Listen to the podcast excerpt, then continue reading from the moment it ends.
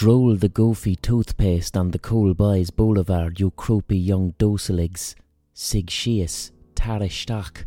It's the Blind Boy podcast, Eart. God bless you all, you spring cunts. It's, uh, yeah, the weather's improving. It's getting a little bit springy, isn't it? It's getting a small bit springy. There's the promise of dew in the air. The fucking. I don't know, that, that, uh, the smell of a leaf that hasn't happened yet. Do you know that one? The buds aren't out yet, but you can just smell. It's a resin. You just know it. There's life. There's the potential of life ready to happen. And I'm looking forward to those balmy evenings. So, this podcast is growing internationally at a, at a bizarre rate. I've got a following in Buenos Aires, which I never thought I'd have. How are you getting on, Buenos Aires? So, anyway, because the international following is growing, I'm getting a lot of offers for international podcast dates. So, there is going to be a tour of Canada, right? In July, I'm coming to Canada, to Toronto and Vancouver. Um, I announced last week. Uh, I announced I after this podcast went out last week. So I got approached by a company that was like Blind Boy. We notice you have a following in Canada. Will you come and do some podcast gigs for us? So I says yes, I fucking will because I love Toronto with all my heart. I've never been to Vancouver yet. Fuck me, I love Toronto. It's one of my favorite cities in the world. It's like it looks like New York, but it has the heart and soul of London. It, which basically means there's no Americans there. Sorry, America. Um, but uh, I do enjoy a bit of Toronto, and I'm going to be going there for. First off, the company said to me, "Will you do some live podcasts?" And I said, "Yes, I will." But can I bring with me my dear friends, Mr. Chrome and DJ Willie O'DJ? the other two lads who are part of the Rubber Bandits, and they said yes. So in Canada in July, there's going to be two Rubber Bandits gigs and two live Blind Boy podcasts. The the fucking I announced them on Thursday. The Rubber Bandits gig in Vancouver is sold out already in the Rickshaw Theatre on the 4th of July. That's sold out. In Toronto, the Rubber Bandits show on the 6th of July there's only like 50 tickets left. So if you want to come to see the Rubber Bandits in the 6th of July in uh, the Opera House in Toronto, get your tickets now. The live Blind Boy podcast in Toronto and Vancouver, right? Those dates aren't on sale yet. I think they're going on sale on Friday, the 6th of April, I think. But the podcast dates are Blind Boy Podcast, the 3rd of July in the Rickshaw, Vancouver, and the 7th of July in Toronto in the Opera House. Um, so those are the live podcast dates that aren't on sale yet. Um, one thing I did want to say, and I was a little bit concerned and confused, right? So I've got a lot of fucking listeners in Canada who are like Canadian people who don't know fuck all about the Rubber Bandits. They just know this podcast. And that Vancouver Rubber Bandits date is after setting out quickly.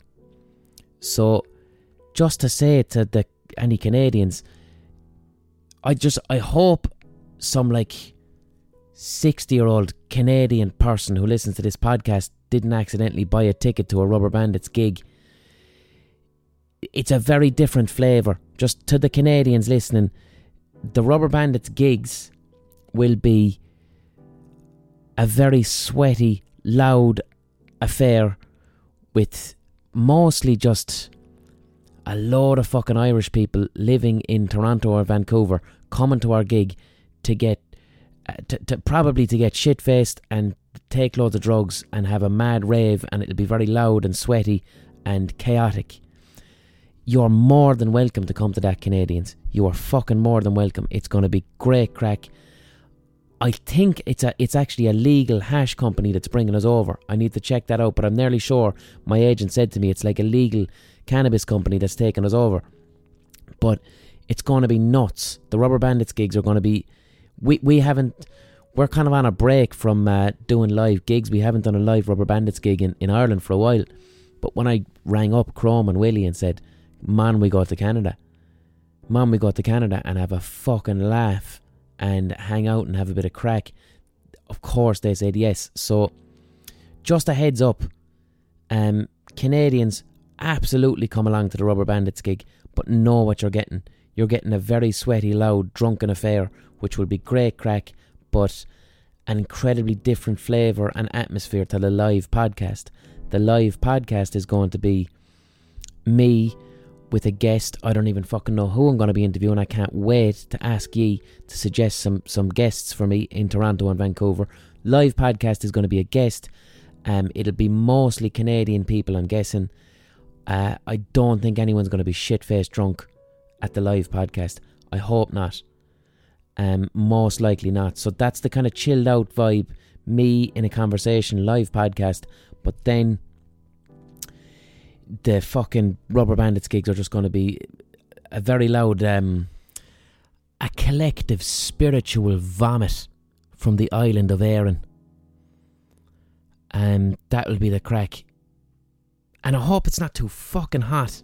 I don't know what, like, I suppose Canada does get a bit hot, doesn't it? In, like, I, I was in, I was in New York once with MTV around fucking June or July, and it was it was fair hot, you know we went out to Jersey Shore. Um, so I hope Canada's not too hot. We'll deal with it. Fuck it. We'll turn on the air conditioning. It'll be grand. Um, I hope I get time to chill out in Toronto. I really do. Um, my schedule is going to be insane. Uh, lots of gigs, lots of traveling, lots of um, kind of business obligations while I'm over there. The Royal Ontario Man- Museum in Toronto is the greatest museum I've ever been to in my life. I have a mug from that museum that has. I, I, I believe I was there at. Um, there was an exhibition of, of Mayan and Aztec masks, and I fucking loved it. And I just hope I get a few hours in that museum. I, I and the dinosaur bones, lads. Christ. Although dinosaurs have been ruined for me recently, you know. I mean, I was first properly confronted with a decent set of dinosaur bones in the, the Royal Ontario Museum in Toronto.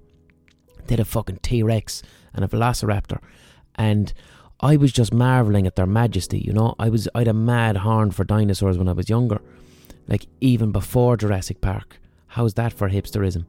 But like being beside these T Rexes and Velociraptors and Brachiosauruses, and imagining them as these ferocious lizards but unfortunately, in the past 10 years, you know, science has learned a lot more about dinosaurs. And most of them, they were most likely feathered and honked instead of roared, you know. And I can't take a velociraptor seriously if I just imagine them as this annoying, honking, feathered bird that can't fly. So hopefully that new scientific revelation won't sully my experience in the Royal Ontario Museum. What else do I like to do? There's a, I, I enjoy Jewish delicatessens, and there's a Jewish delicatessen called Caplansky's in Toronto. If I can visit there, I will as well. Hopefully, uh, my schedule won't be fucking mad, and I won't be just on the road all the time. And of course, fucking hash is legal there as well, and it's a hash company's bringing us there. So I hope I don't like I don't know, end up in the museum looking at the dinosaurs putting a, a whitener. Imagine the imagining the dinosaurs honking. So th- that's uh, that's something that I'm going to try and not do as well.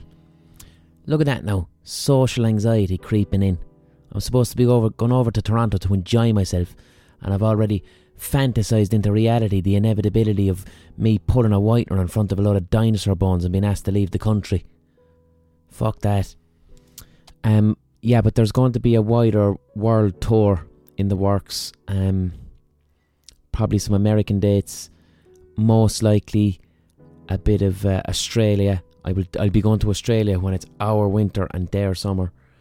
Um, that's not confirmed now, but I'm I'm trying to make I'm trying to work it out. I'm trying to make it happen. And then what I can't wait to do is to start doing some live podcasts in the non English speaking countries because, like, in fucking Spain, like, you know what I mean? fairly decent listenership. Several thousand people listening to this in Spain. Um, there's listeners all over the gaff, and I get I get contact from some of the people listening in these countries, and the vibe that I get is people people who speak English as a, as a second language and who really really want to speak it well tend to listen to a lot of podcasts. They tend to listen to English that's spoken in regional accents or English that's hard to understand as a way to challenge themselves. So most of my like Brazilian or fucking Argentinian or uh, Italian, Spanish listeners, that's what they're doing. It's like they said, I, I listened to your podcast because I wanted to hear, see if I could listen to somebody speaking English in an Irish accent, and they end up then staying for the content. So it's quite a bizarre thing that I never thought would happen. So before I move on, I'm just going to really, really quickly plug uh, Irish Life podcasts in April. I know it's annoying, but I'm under contractual obligation to promote them, so I'm going to do it mad quickly. Okay.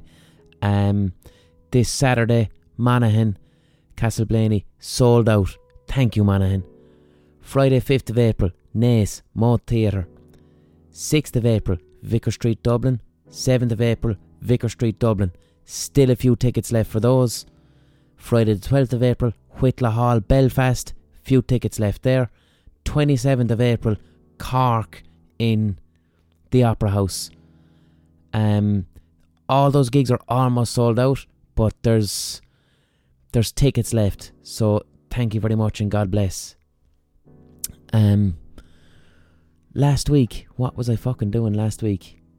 Last week I was filming in Limerick. I brought over, as you know, I have a, a BBC series which is called Blind Boy Undestroys. And I th- I think that's a it might be a working title, not sure. But the pilot was called Blind Boy Undestroys Housing, and for each episode we're going to take a new theme so I'm working on that series. I, as you know, I was over in London filming it. So this week, the last bits we needed to film, I said, "Fuck off, ye come to Limerick. I'm too busy. I'm writing a fucking book. I'm doing this podcast. I'm doing no Bandits tunes at the weekend. I don't want to go to London. Ye come to me." So the BBC came over to me to Limerick, and we did some filming, and we'd great crack, and it's just nice to film in Limerick, and what was sound was the amount of help we got from just local businesses. Like, um, I want to give two shout outs because the thing is, you, can't shout out businesses on the BBC because the BBC is 100% paid by British taxpayer money, so they don't do any advertising. Um, also, yes, I got British taxpayer money, brought it to fucking Limerick, and got to hire, create a couple of jobs temporary jobs just for a week, but nonetheless created some employment in Ireland with British money. So take that, Maggie Thatcher. Um, Dolan's warehouse in Limerick were unbelievably sound. They gave us the full upstairs to film for an entire day. Unbelievably helpful. So God bless ye and fair play. And what else? The Art College in Limerick, LSAD, who where I did my fucking my degree and I did my masters. Uh, I went to the film and lens based media course there, and said to them, "How are you getting on, lads? I'm in Limerick with a BBC film crew, a proper professional film crew. Would you like to send a couple of students so that they can watch?" So that happened too. A few students came down from the film and lens based media course in LSAD, and they got to see a proper film set in action with professional equipment and got to observe and watch. Not free labour, lads. They got to observe and watch. And yeah, I do that because I have I have undying love for the art college in Limerick because I fucking hated school. I really, really didn't like school. I didn't suit at the academic secondary school education system at all. I was consistently in trouble the only enjoyment I got out of school was messing and creating trouble. That's what I used to enjoy. I used to enjoy being a smart arse and making people laugh. I did not enjoy academic work. It didn't click with me. I didn't like this business of just learning things for the sake of it. I cannot do maths at all. I can barely count my fingers. I literally can't do maths. So I ended up ended up doing foundation for the fucking leaving cert, which means you effectively fail your leaving cert then.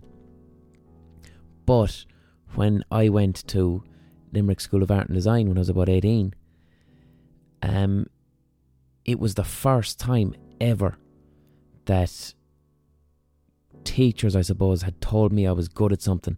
And it was the first time that I felt worthy.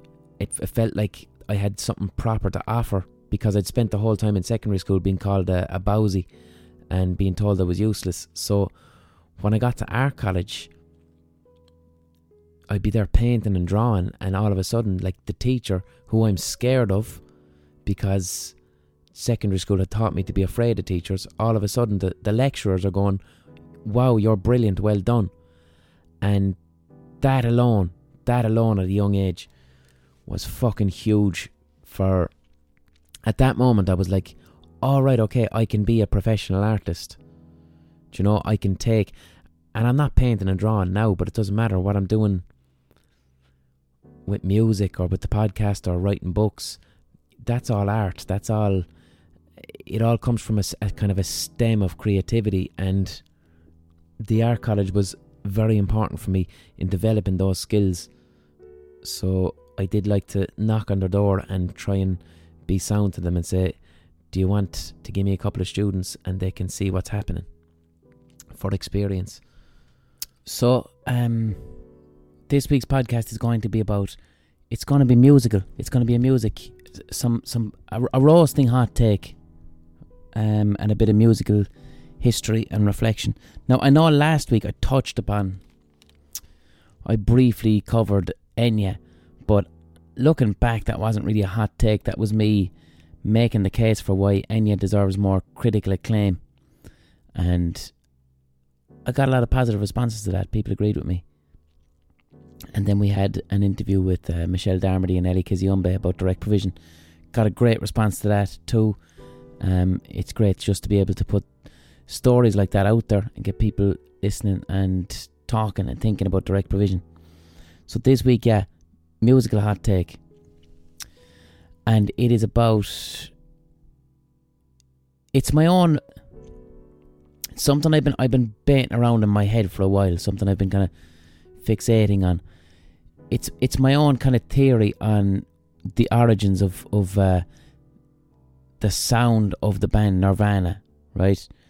Uh, in spe- specifically Kurt Cobain's voice and Kurt Cobain's tone, and where that kind of comes from. Now I have a I have an utterly fucking bizarre hot take around it. Now, when I say hot take,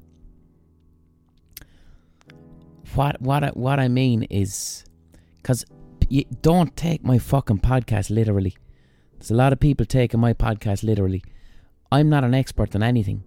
Okay, so if I'm talking about history, if I'm talking about music, it's mostly um, fairly informed opinion. you know?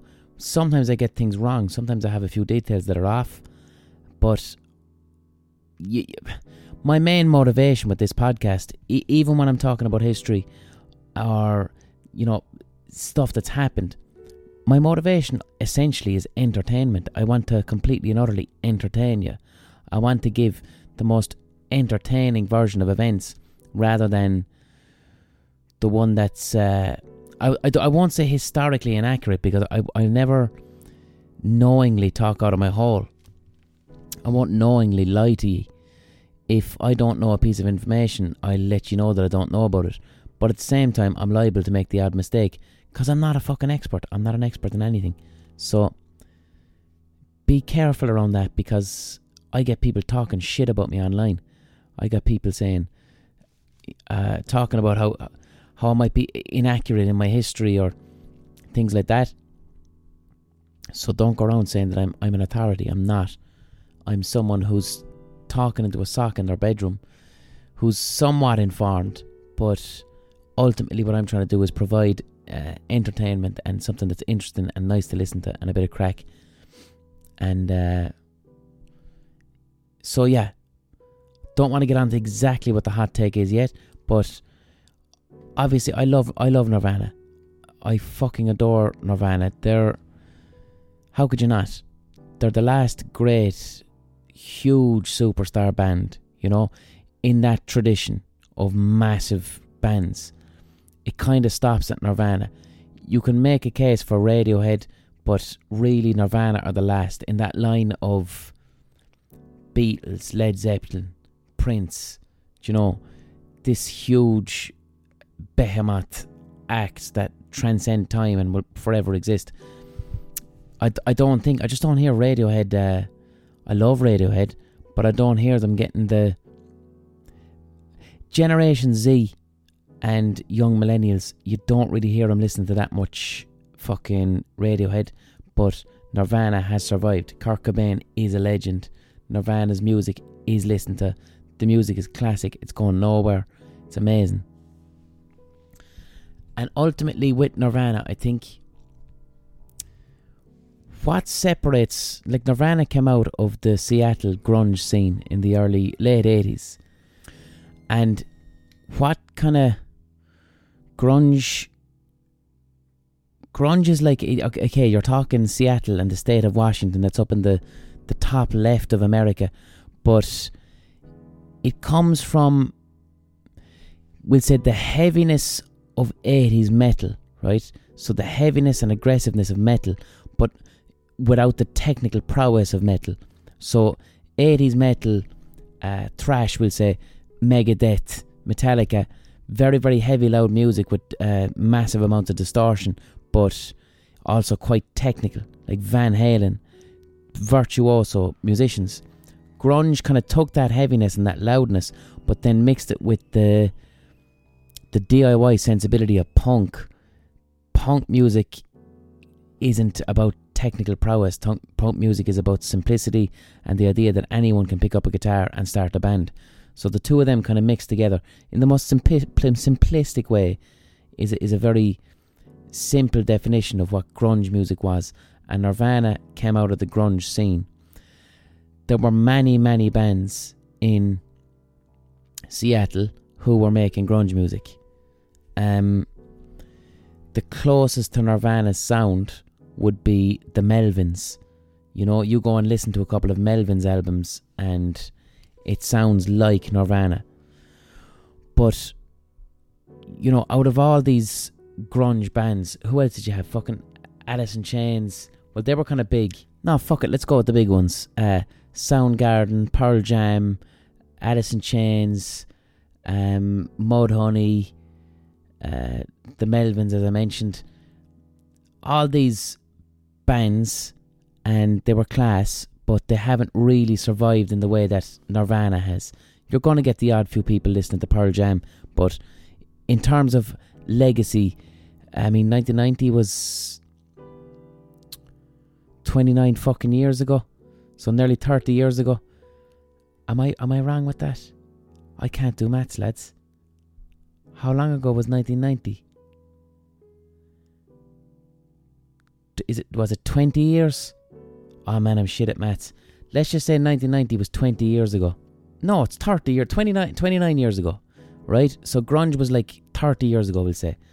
Um, Nirvana really are the only ones that have survived properly. Okay, you're still going to get a few heads into Alice in Chains and, and Pearl Jam, but Nirvana have survived. The reason is is what separated Nirvana from all of the other grunge acts is that yes, Nirvana were heavy as fuck and hard as fuck, right? But ultimately, Nirvana, the music is a postmodern, ironic throwback to 60s pop music. If you got Beatles songs and kind of put really heavy, loud guitars over them, you'd, you'd be in the territory of Nirvana. Kurt Cobain liked um, 1960s bubblegum pop, right? And this comes through in the melodies that are in Nirvana's music. So, you know, Pearl Jam is really dark. The the, the Melvins were dark as fuck, uh, really loud and heavy, but not a lot of melody going on. Nirvana, ultimately, they're very, very catchy songs. Like there's a thing in songwriting called the Old Grey Whistle Test, okay? Now, not the TV show called the Old Grey Whistle Test. The TV show was named after this phenomenon whereby in the early 20th century in New York, there was a place called Tin Pan Alley. And in Tin Pan Alley, around a thing called the Brill Building, I believe, loads of songwriters used to have pianos and they would write songs mainly for the sheet music industry, not even records yet, writing catchy songs for people to buy as sheet music and go home and play at home or sing in a pub. So it was called Tin Pan Alley because you had all these songwriters on pianos playing at the same time in the same area. So this cacophony of different pianos sounded like people banging pots and pans. So in Tin Pan Alley, when they were trying to write songs and they needed to figure out what was going to be a hit, okay, what they would do is a thing called the Old Grey Whistle Test. So the songwriter would write a song on piano with piano and their voice. They'd really, really quickly cut cut it to vinyl, right? Really quickly, just one press copy to vinyl. And then what would happen in the evening when they all went home, cleaning ladies would come in and they referred to these cleaning ladies as the old greys, okay?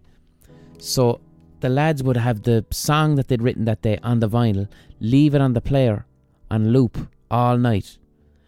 And if they came in the next day and the old greys, the women, were whistling the song that they had left on repeat, it meant that it passed the old grey whistle test and that song was going to be a hit.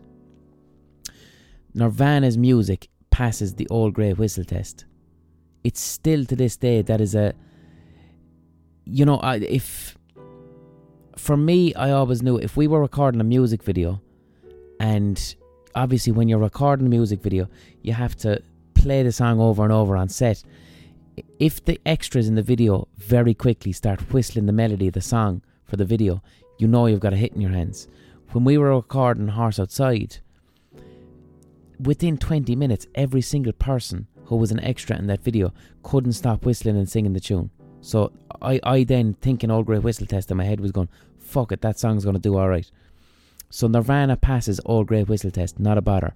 You hear a Nirvana song, it's stuck in your head all day. No matter how heavy it is, no matter how hard it is, Kurt Cobain had the melodic sensibilities of 60s pop.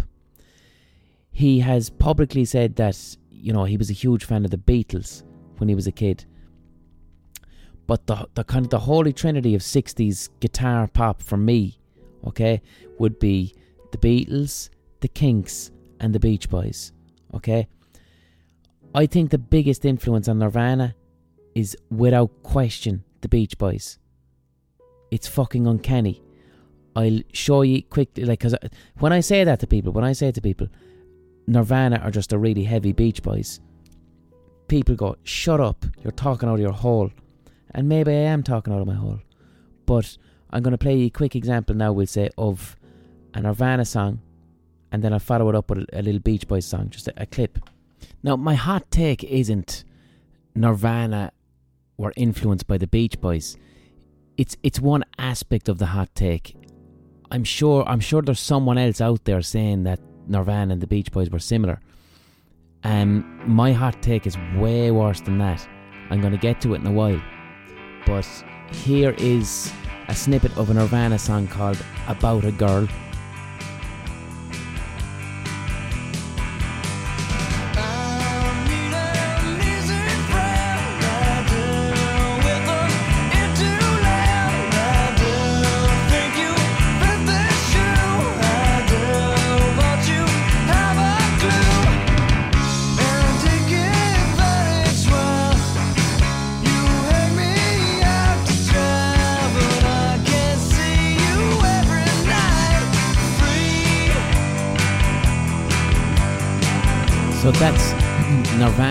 about a girl about that would have been written 89, 1990, right? So now I'm gonna play ye 1965, The Beach Boys, and listen to the similarities between the two tracks, so you don't think I'm mad. This song is called "Girl Don't Tell Me." I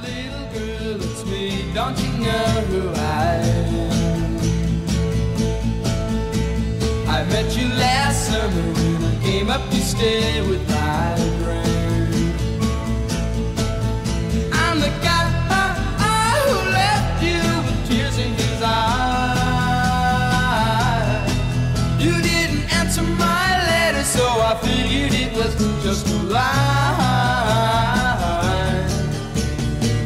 Hair's getting long and your shorts, mm.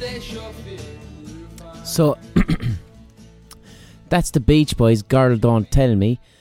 And you know, you'd want to be deaf to not see that there's massive similarities between those two songs.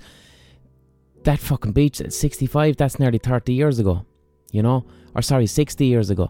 So, and the Nirvana song was written 30 years after that. So, those are two songs that are 30 years apart, yet they sound quite similar because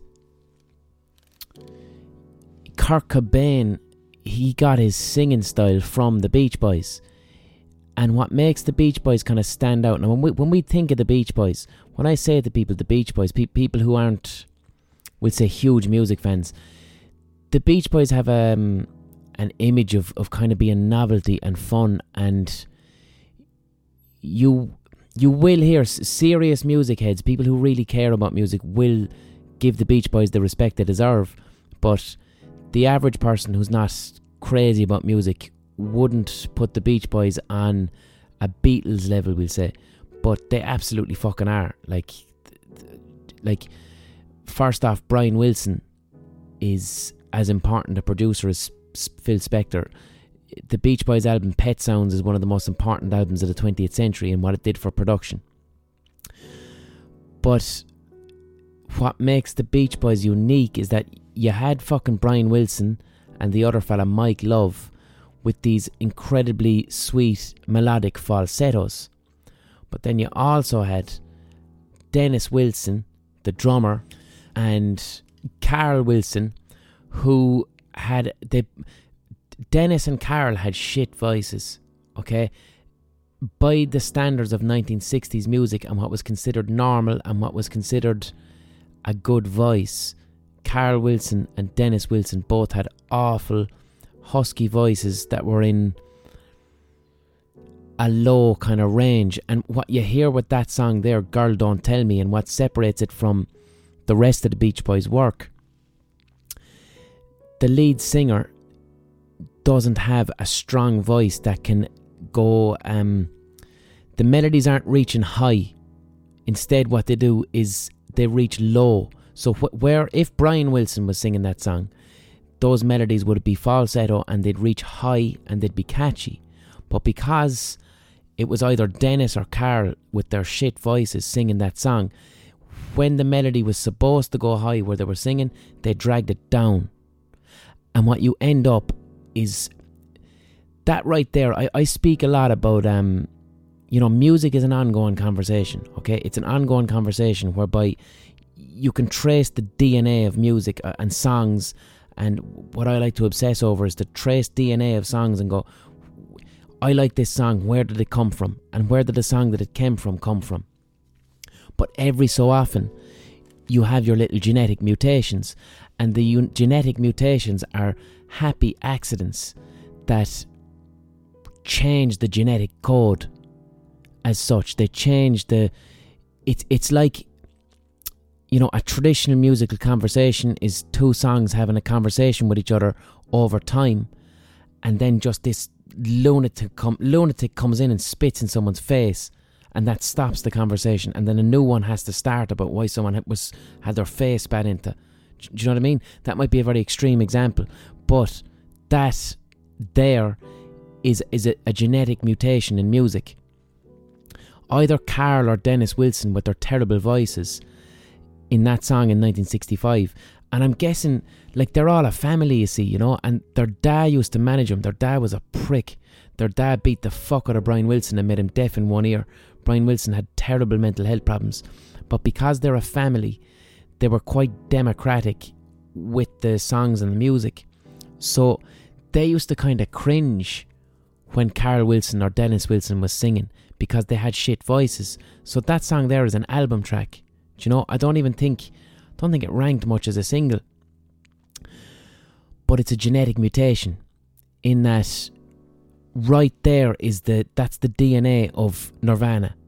That that is the start of the Nirvana conversation in that song, because in uh, Kurt Cobain's track about a girl and all of Nirvana's repertoire, Kurt Cobain doesn't have a particularly good voice either. To be honest, now good isn't the right word. Kurt Cobain doesn't have a traditionally strong singer's voice. He has a mid-range, uh, husky voice. You know, he smoked a lot of fags. He was a heroin addict. His throat wasn't great, so it was a gravelly, husky voice. Whereby, if Kurt Cobain was given the choice of, you know, singing a high melody like Paul McCartney could do or John Lennon could do, he wouldn't go for the high melody. He'd drag the melody down, and if he had to go high, he might scream instead. Such was the weakness of his voice. Carl and Dennis Wilson had the same thing. So back to the Beach Boys song. What you get with that Beach Boys song now, listening to it since grunge has happened, it has that. Nirvana's music, like I said, was it was a postmodern response to 60s bubblegum pop. So if you listen to early Beatles music, like I Want to Hold Your Hand, the really catchy, shiny um, Beatlemania before 1965 Beatles music, it's very upbeat, it's very catchy, and you can't get it out of your head. It's, it operates on a nursery rhyme level. Then, of course, after 65, they start getting a bit dark. Um, same with the Kinks. Kinks before 65, really catchy. Um, not a lot of staying on major chords to keep it really nursery rhyme type of catchy, you know. Also, what you get is sincerity. Um, early Beach Boys stuff, early Beatles stuff. It's sincere. When they're singing about "I want to hold your hand," they mean "I want to hold your fucking hand." Sincerity is a modernist principle. The postmodern response to sincerity is irony and humour and angst. That's what you get with Nirvana. Nirvana is not sincere. You know, here we are now, entertain us, but sang like someone who's does not want to be entertained, someone who's tired. That's irony. If the Beatles were singing it, they'd be quite happily saying, entertain us quite happily. Um, also regarding the, the Beach Boys song, the reason I believe it to be a, a an accidental genetic mutation is because they weren't thinking about irony in 1965. Irony was not present in popular music in 1965. It was sincerity. And I know this with that song because there's an instrument in there called a glockenspiel. A glockenspiel is like a tinkly sound. It sounds a bit like a triangle, but it's on what's known as an arpeggio, which is a, a repeating loop. I know from listening to that that they were echoing back to a Buddy Holly song called Every Day, which is a really simple, sincere bubblegum pop song. I know by the production that's what they were echoing. They were trying to continue that conversation. But then Carl or Dennis walks into the room with their terrible voices and ends up ironically, accidentally, ironically subverting the sincerity of what Brian Wilson's intention would it be when he when he wrote the song. That's that fucking Beach Boys song. It starts to feel a bit depressing, but not bad depressing, good depressing. Angst. There's angst and pain when either Dennis or Carl drag those notes down. You hear pain in their voice. You don't hear enthusiasm. You hear an ironic angst, and that's what Nirvana, Nirvana's music is. To kind of lay foundation to that argument, just look at Nirvana's music videos from the early 90s. Look at a video like In Bloom. In the video for In Bloom, it's a deliberate parody of the Beatles' first appearance on the Ed Sullivan Show in like 1963. Uh, the Ed Sullivan Show would have been like the Late Late Show in America. It was if an act was to break America, they went on the Ed Sullivan Show and they performed, and that was it. They became massive. The Rolling Stones were on it as well. So when the Beatles first went on the Ed Sullivan Show, they could barely perform because all the girls in the audience were screaming and roaring. And I think they did I Want to Hold Your Hand. So in Nirvana's video for In Bloom, which is 1991, they do it in black and white. They dress up looking like the Beatles or Buddy Holly, but they play this crazy, fucking heavy, depressing song where instead of the melodies going up, the melodies of the vocal goes down. So right there, you can tell that that's an early '90s postmodern, ironic remix of and and using things like nostalgia as well because the Beatles would have been and the Beach Boys would have been what Kurt Cobain and the rest of Nirvana were listening to when they were kids. Nirvana is an ironic response to 60s pop. But the roots of it, I think, is the vocals of Carl and Dennis Wilson. And I'm think I think it's a strong enough case. You can't deny that. You can't listen to those two songs beside each other and tell me, holy fuck, that Nirvana track sounds a lot like that Beach Boys track. I've I've played that Beach Boys track for people for the laugh and said to them, Did you hear this Nirvana song? And a few people take a few seconds to go, That's not Nirvana. Do you know what I mean? It's the same thing. It's a depressed vocal that goes down when it should go up. And what this does is it creates a feeling of angst and coolness and irony, which didn't really belong in 60s music. It's a late postmodern thing that belonged in 80s and 90s. The Pixies kind of introduced it as well. So that's not even my hot take.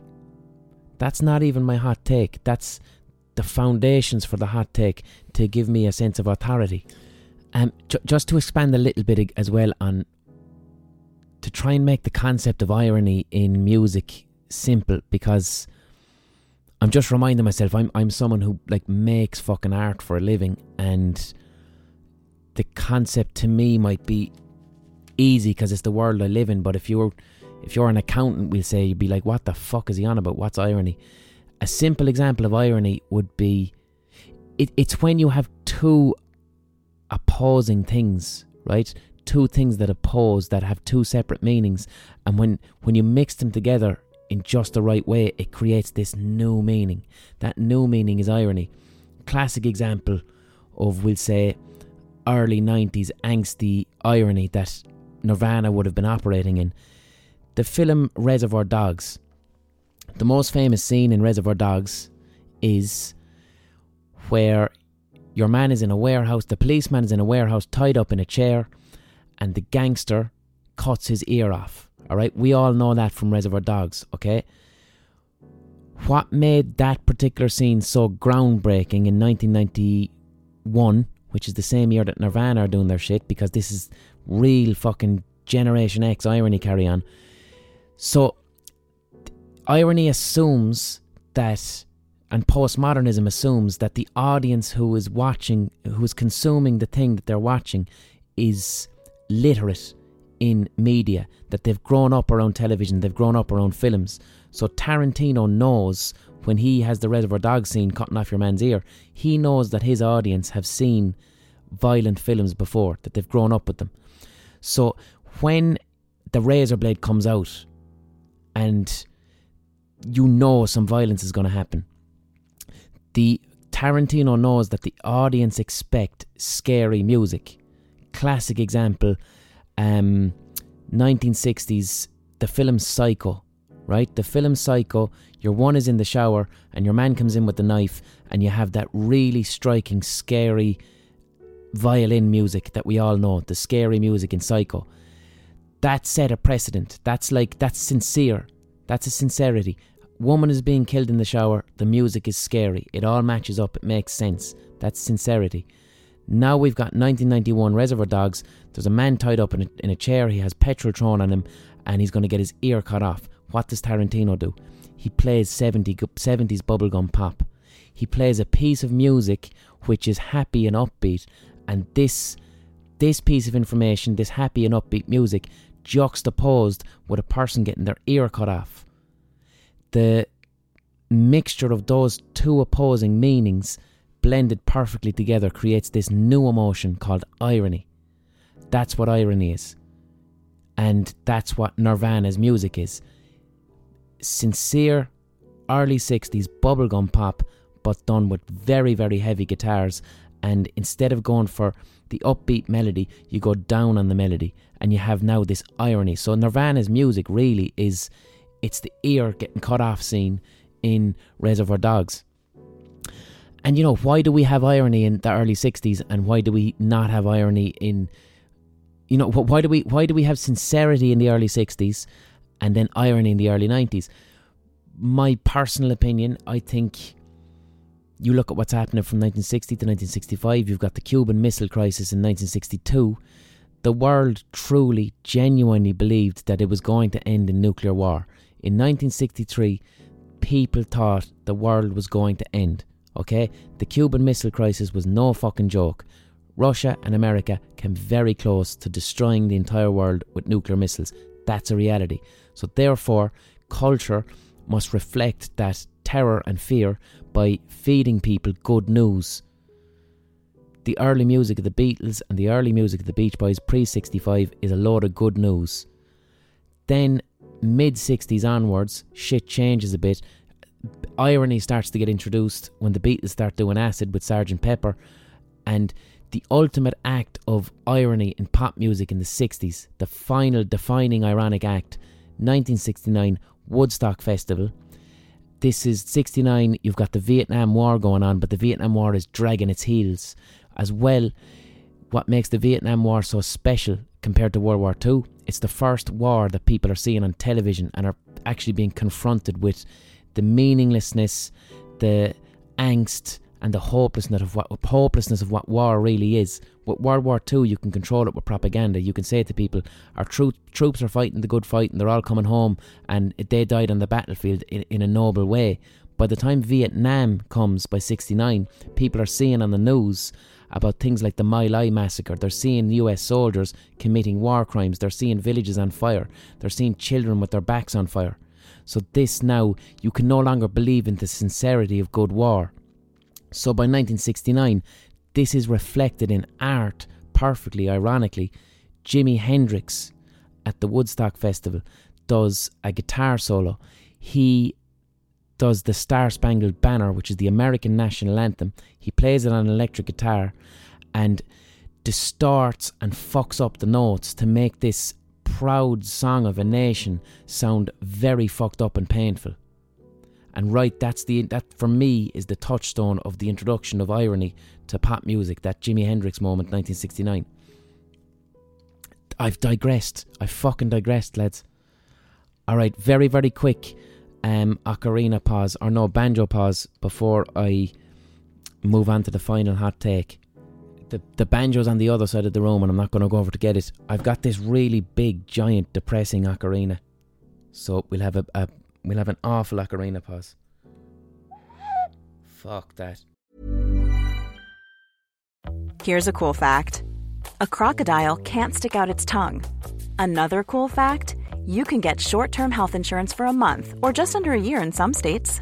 United Healthcare short term insurance plans are designed for people who are between jobs, coming off their parents' plan, or turning a side hustle into a full time gig.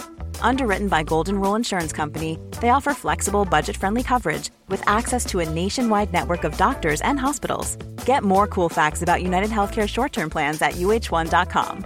Quality sleep is essential. That's why the Sleep Number Smart Bed is designed for your ever evolving sleep needs. Need a bed that's firmer or softer on either side? Helps you sleep at a comfortable temperature? Sleep Number Smart Beds let you individualize your comfort so you sleep better together. JD Power ranks Sleep Number number 1 in customer satisfaction with mattresses purchased in-store. And now, save 50% on the Sleep Number limited edition Smart Bed for a limited time. For JD Power 2023 award information, visit jdpower.com/awards. Only at a Sleep Number store or sleepnumber.com. can't even get a couple of notes out of it. Like enough of that. So that was the shit ocarina pause. You might have heard an advert for some bullshit. Um, this podcast is sponsored by you, the listener, via the Patreon page, patreon.com forward slash the Blind Boy Podcast. Do you like the podcast? Do you find it enjoyable? Well, you can become a patron by giving me the price of a cup of coffee or the price of a pint once a month via the Patreon. Patreon.com forward slash the Blind Boy Podcast. Please do, please, please do, if you can afford it. It is makes a huge difference to my life. If you can't afford it, that's grand. Yort. Okay. I launched into a. Do you know what? That was a necessary explanation of irony and how it relates to culture, and it, it kind of tied in with the theme because it stuck it with uh, with sixties music. So, my warm take is that Nirvana and Kurt Cobain's voice in particular can trace their origins to the Beach Boys, in particular the song Girl Don't Tell Me 1965. That is my belief.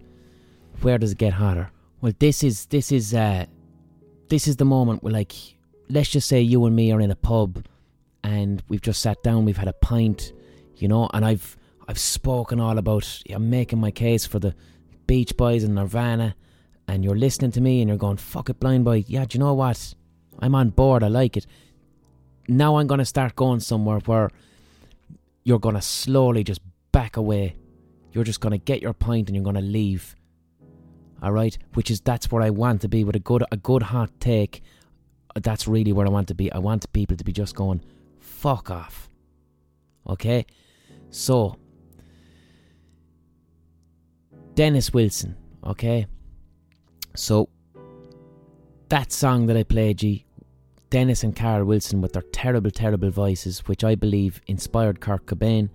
Specifically, I think the biggest inspiration on Kurt Cobain's voice was Dennis Wilson. Okay, this is where it starts getting mad. Dennis Wilson, he he was a bit of a I, I don't want to say Waster isn't fair because he had his issues, right? He had his issues. He had uh, mental health issues. He had issues with addiction. All of this. He he was just the drummer in the band. He was Brian Wilson's brother. You know, they're not going to kick their brother out of the band. He was the drummer in the band. He didn't even drum that much on the albums. They would bring in a better drummer to do it. But Dennis was still like earning a fair amount of cash. So, and he liked to spend his cash. And he appears to be like a very sensitive person, a very a kind of a kind person, but as well also, you know, someone who's very easily hurt and lashes out, a person with problems. Dennis Wilson in 1968 was driving around. He had a big fucking mansion up in Malibu, I believe. And he was driving around and he met a hitchhiker, okay? And the hitchhiker had three or four girls with him. So Dennis stops anyway in his kind of his innocence and good nature and gets chatting with the hitchhiker. He likes the vibe of the hitchhiker. He seems like a like a cool dude. The girls seem class. So Dennis says to the hitchhiker, "Get into my car there, so, and we'll head back to my fucking mansion, and I'll look after you." So he does.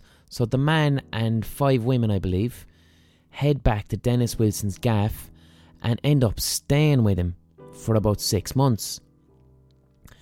And like they end up like having like mad sex orgies and doing acid. Um, I think they all caught gonorrhea.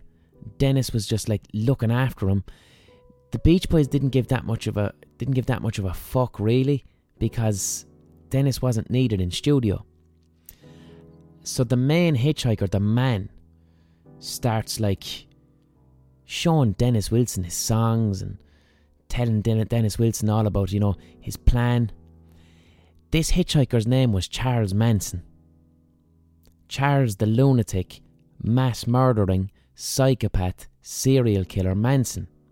Dennis Wilson became friends with Charles fucking Manson and wrote songs with him. Right? Now Charles Manson, like you know Charles Manson, he he died uh, last year, I believe, but he is, you know, like the archetype for crazy serial killer. He the Nazi tattoo. He's a swastika in the middle of his fucking forehead. You know, we've all grown up seeing Charles Manson. He's a uh, become a media spectacle quite unhealthily. One of these serial killers that was um, given superstar status. But before Charles Manson, and what Charles Manson did is he managed, he used his influence to form a small cult of about eight people, mostly women, and they lured people to a gaff and murdered them. They murdered several people. Very evil, fucked up shit. And what's important to remember is that before Manson did this, and this harks back to what I said a couple of podcasts ago about why, why it's important not to dehumanize psychopaths and paedophiles and abusers. Manson obviously would have had a huge degree of superficial charm and it was this charm and magnetism and charisma that got him close to someone like Dennis Wilson. And it was this charisma that allowed him to have a cult. Do you know? A cult sounds like fucking hard work, lads.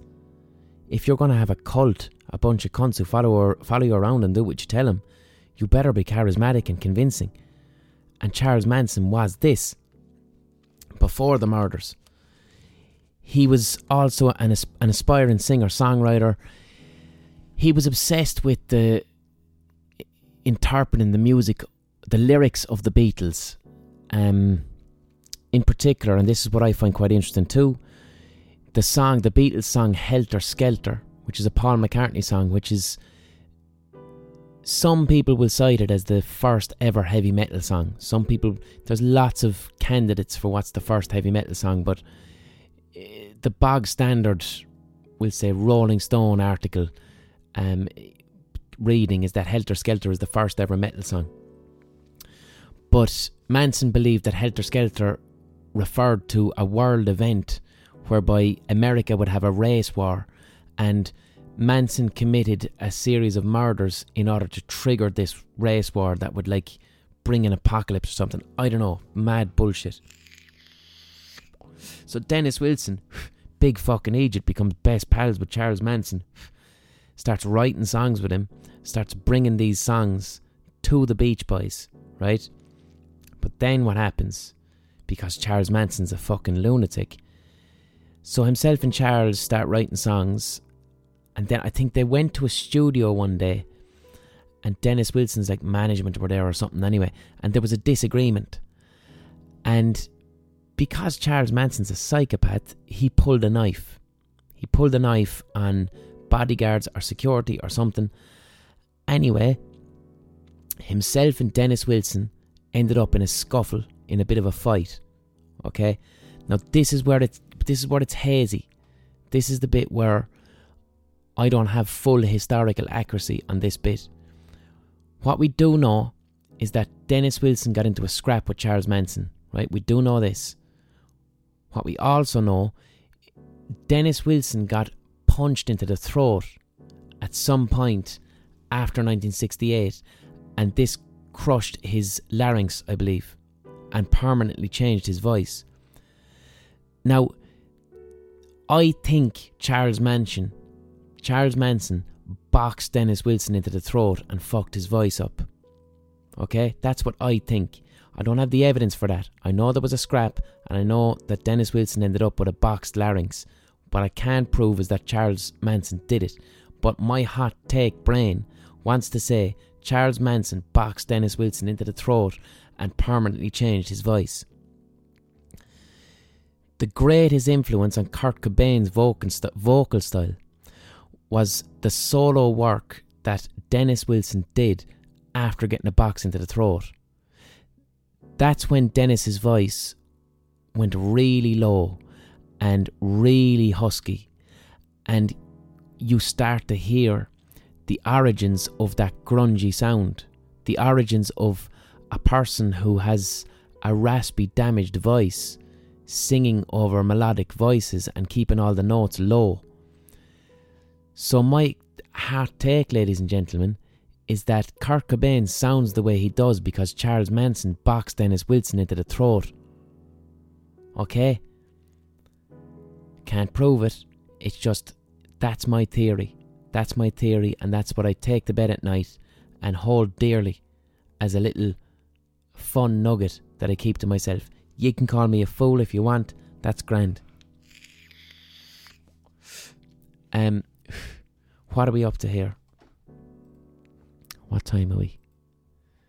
We're at the hour hour mark. So Dennis Dennis Wilson died. He died at about 1983. Um, didn't have a very happy life at all. Ended up like marrying a fucking 19 year old or something stupid like that. Uh, severe cocaine problems, problems with alcohol, uh, other addiction issues. Not a very happy person. Um, you know, obviously he got the fuck away from Charles Manson. The guilt of it stuck with him. It kind of traumatized him a bit. It's like I had this man living in my house for like two months, three months. He was friends of mine, and then he went and became the most famous and notorious serial killer in America. And Manson's legacy, you know, Marilyn Manson is named after him. Do you know? Manson has a, a, a strange musical rock star legacy. The one that I think is that he boxed Dennis Wilson into the throat, and that Dennis Wilson voice after 1968 influenced Kurt Cobain. So what I what I leave you with before I head away, I'll play uh, like Dennis Wilson did, did not have a successful solo career. He made one album called Pacific Ocean Blue. It's only now, re- in the past 10 years, being looked at as kind of an important album, as something that was a precursor to. Like when it came out, it's like Dennis, you can't, you, your fucking throat is boxed off. You couldn't sing for the first time round, and now you're after getting a box into the throat, and you definitely can't sing now. So it really wouldn't have sold anything. It would have been ripped to shreds. He would have been seen as a God help us. But he, Dennis Wilson, was a genetic accident that laid the foundations for angsty 90s grunge and alternative rock. You know, not just grunge like bands like Pavement and stuff like that. You can hear that in Dennis Wilson's voice. Now, obviously, Neil Young, that's a whole other conversation. That's a different conversation about his contribution to grunge. But Dennis Wilson is part of the conversation, without a doubt. So I'll play you a song now. There's about three or four versions of it. It's either sometimes called Lady, it's sometimes called Fallen in Love. It's one of my favourite tunes. I heard this about 10 years ago. No, longer. I heard this. I heard this longer ago. Um, it's from 1970, I believe. And it's a very, very upset, sad Dennis Wilson whose voice is fucked, just trying his best. Trying his best. And what what it reminds me of a lot of as well is it's there's a Nirvana song called Something in the Way.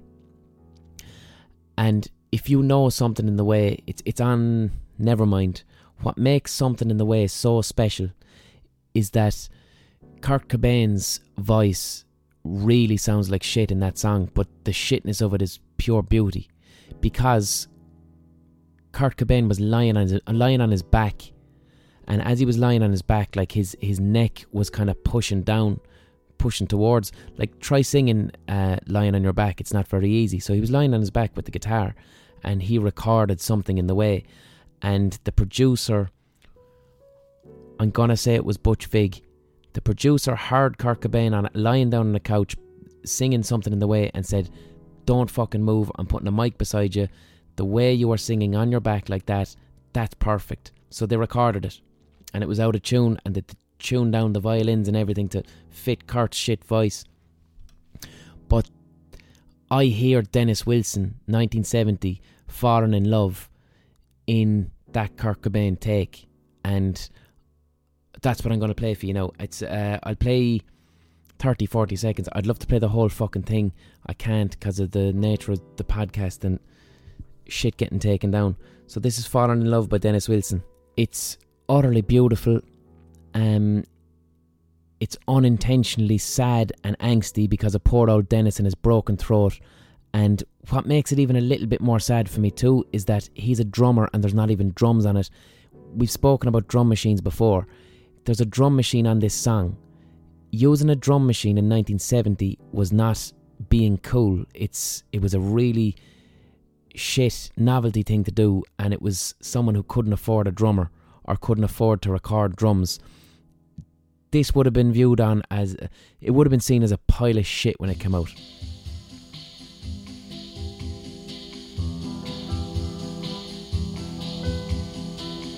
flowers come in the spring. All the love I can bring, bring it for my lady. All I can do, know, you know it's for lady. I love her so, I love to grow.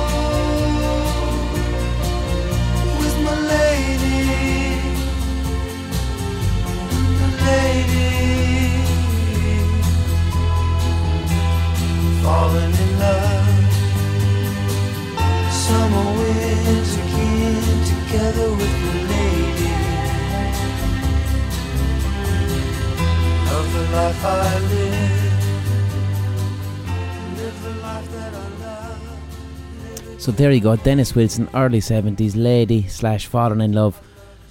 That is not a pile of shit, that's a fucking beautiful, gorgeous, bloody song. It's years and years and years ahead of its time. Unintentionally, most likely, but I fucking love it. I fucking love it, and I'd say Kurt Cobain loved it as well. And I can hear Nirvana's sound in that song and in the earlier Dennis Wilson shit with the Beach Boys. That's my hot take. Think Charlie Manson was responsible. There you go. Okay, I'm gonna fuck off now. Um, thank you so much for listening. I I really enjoyed this. I loved. I love any fucking any podcast where I get to speak with passion about music and about things that I obsess about and think about a lot. I love doing, um, and I really really enjoyed that, and I hope you enjoyed it too, and that my passion was infectious. Um, not sure what I'm going to talk about next week. Should we'll figure something out. In the meantime, um, enjoy the stretch in the evening. Be compassionate towards yourself. Be compassionate towards your neighbour. Have a lovely time. Listen to some Nirvana. If you know, if you're the type of person who's ha, has never really considered the music of the Beach Boys, give it a crack. In particular, the stereo version of Pet Sounds. Fuck me, you can't go wrong with that. You know. All right. God bless. Yort.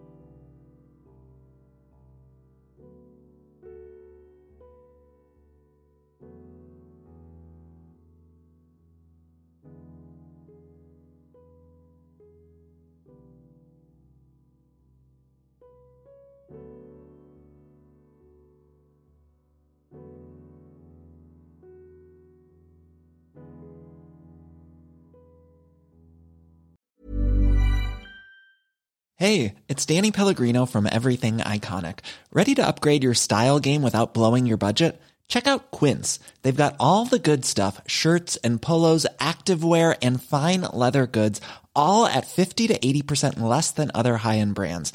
And the best part? They're all about safe, ethical, and responsible manufacturing. Get that luxury vibe without the luxury price tag.